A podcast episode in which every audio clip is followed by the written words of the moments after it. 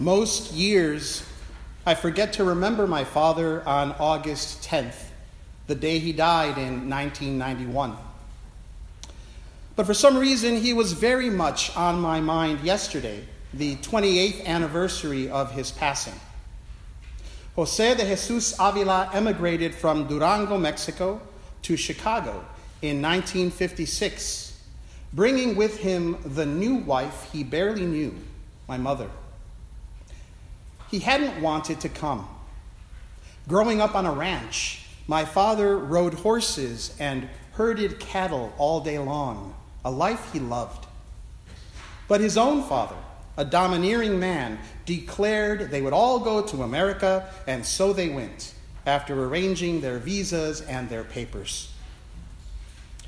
In Chicago, Dad worked at U.S. Steel for 16 years, then at Milwaukee Valve for another 14 years once we moved to Wisconsin. Factory work was pretty much the opposite of riding horses. Freezing winters were the opposite of grazing lands. And Dad never really learned English well enough to assimilate. With 5 kids to feed, a wife he never did seem to get to know well, and a father he could never please, Dad must have felt trapped. So he took to drink, and his early death at age 59 was the result of liver failure. It took me years to forgive him his alcoholism. In fact, it only happened after his death, when my mother told us stories of how he would sometimes stay up late and talk to her about his life on the ranch and how he missed it. I picture him in heaven, riding horses on the plains of Durango. From today's letter to the Hebrews. All of these died in faith without having received the promises, but from a distance they saw and greeted them. They confessed that they were strangers and foreigners on the earth, for people who speak in this way make it clear that they are seeking a homeland. If they had been thinking of the land that they had left behind, they would have had opportunity to return. But as it is, they desire a better country. That is, a heavenly one. This passage describes Abraham and his descendants, their centuries-long search for the homeland God had promised to them. It seems also to describe the journey of many a migrant since. Strangers and foreigners seeking a better country, a homeland. A search, we are told, really only gets resolved in heaven. I am thinking of my father more this year than usual. Actually, I saw him in the news last week.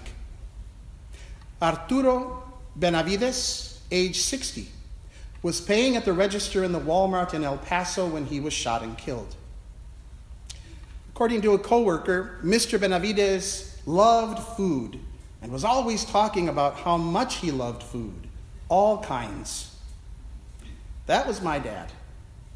And I seem to have inherited that particular gene.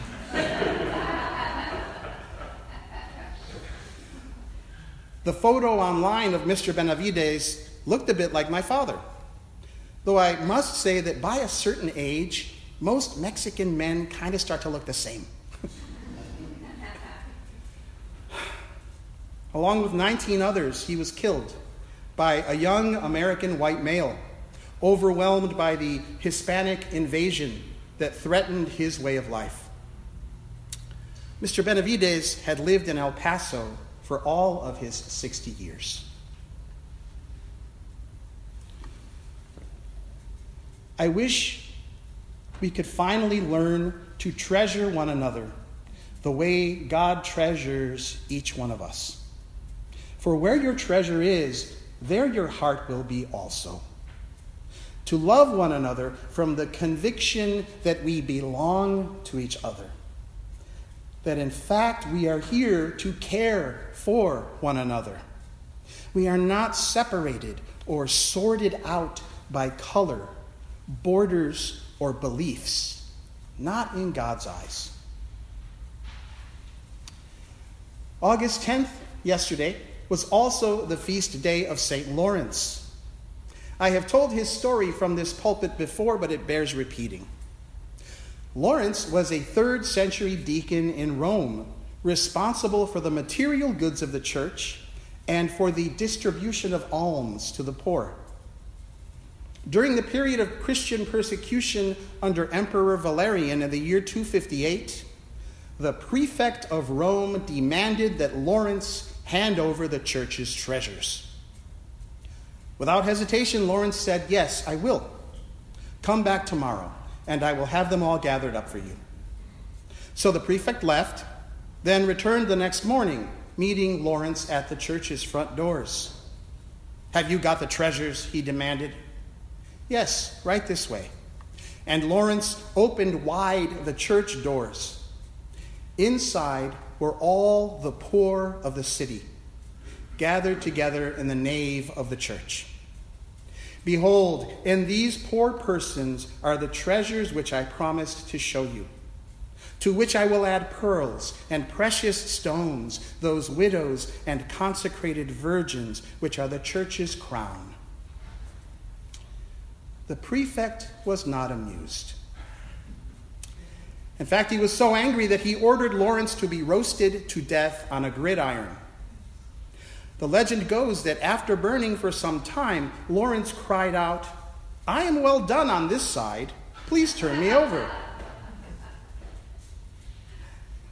Today, Lawrence is the patron saint of cooks, chefs, and comedians.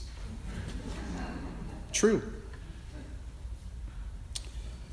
For where your treasure is, there your heart will be also. Where is yours? What makes the guitar strings of your heart buzz with melody?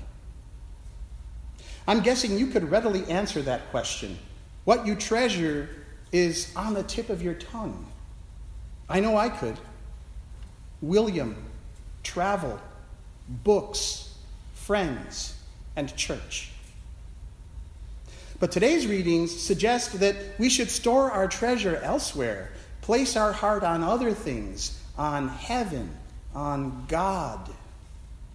Consequently, our scripture passages this morning are about promises and trust. God takes an aging Abram outside one night to count the stars. "So shall your descendants be," he promises. Despite the fact that this man and his wife are in their mid-70s and have no offspring. But Abram trusts God's promises. Psalm 33 insists, "Our soul waits for the Lord. He is our help and our shield. Let your loving kindness, O Lord, be upon us as we have put our trust in you." The letter to the Hebrews gives us perhaps the best definition of faith in the entire Bible. "Now faith is the assurance of things hoped for, the conviction of things not seen." And Luke's gospel this morning urges us to wait for someone whose arrival is unknown, to trust that Christ will come again when we least expect it. "Be dressed for action and have your lamps lit. Be like those who are waiting for their master to return from the wedding banquet, so that they may open the door for him as soon as he comes and knocks." Promises and trust. And how do we make ready? How do we prepare for the master's return? Not by storing our treasures in the things that bring us pleasure, comfort, or joy. Not by storing our treasures in the things that bring us pleasure and comfort and joy. No, thieves and moths and time will make short shrift of such things. We make ready by showing our love for God in the way we care for others, for those who have no one to care for them, for the treasures of the church that St. Lawrence so beautifully displayed in God's house on that fateful day, for the poor and the marginalized, for the lonely and the sick, for the oppressed and the scapegoated. Such a turn towards others proves us ready for the Master's return.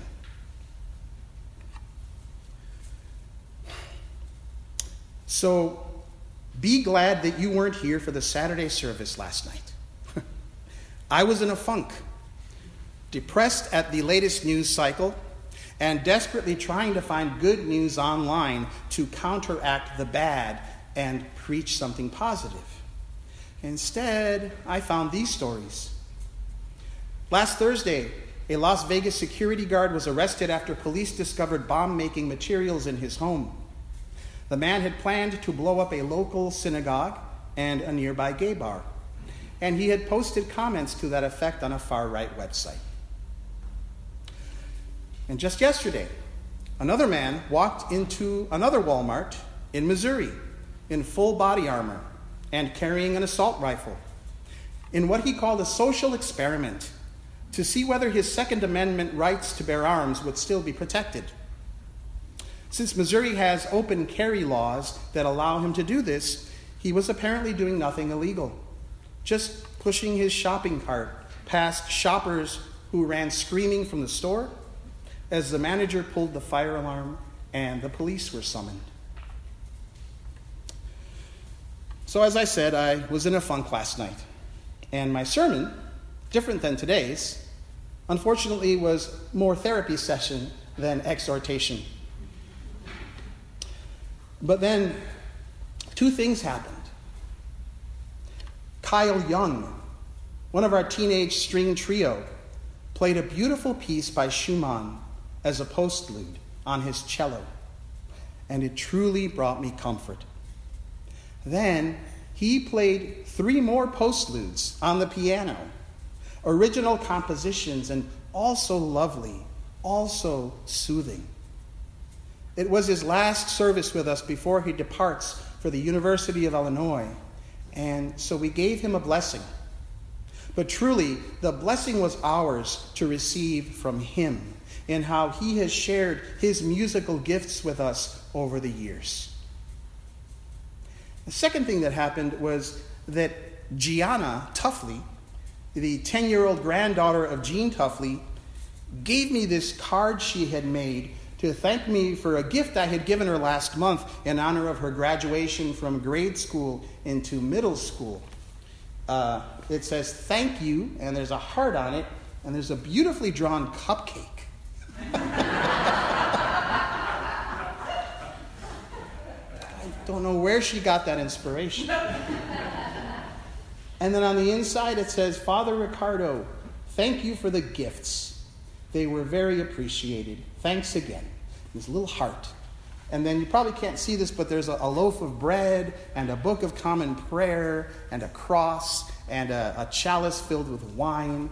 And on the back is this beautiful lit candle from the altar. And you know, it worked. It cheered me up.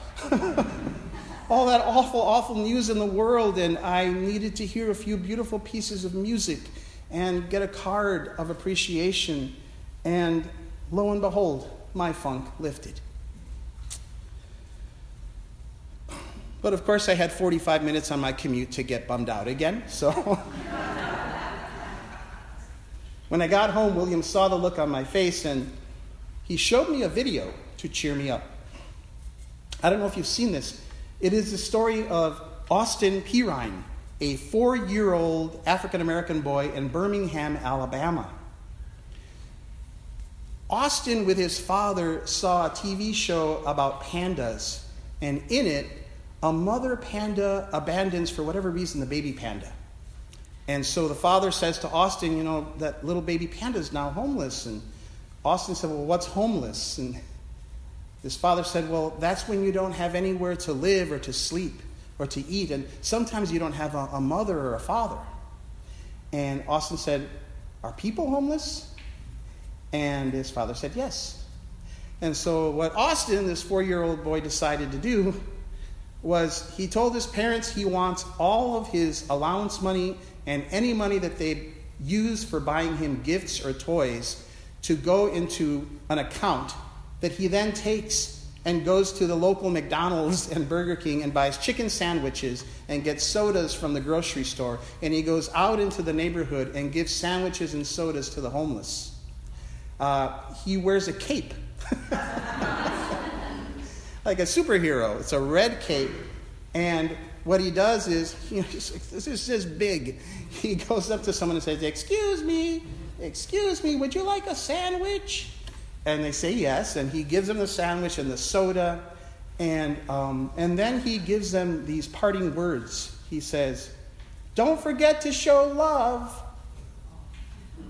And I saw this video and I started crying. I mean, for goodness sake. The interviewer on the TV station asked him what his name was, what his superhero name was, and he said, "It's President Austin." And he has a blue t-shirt with bright yellow lettering that says, "Show Love." And after showing me the video, William turned to me and said, the thing that little boy says, "Don't forget to show love," is basically the last thing Jesus said to us from the cross. Don't forget to show love. Because we belong to each other. And if you're going to be ready for the Master's return, you're going to need to be a little more like Austin. And when the door opens and Jesus says, "Did you remember to show love?" you need to say, "I did." And you know what will happen? Jesus will ask you to sit down. He'll take a towel and put it across his arm, and he will serve you at the banquet. Amen.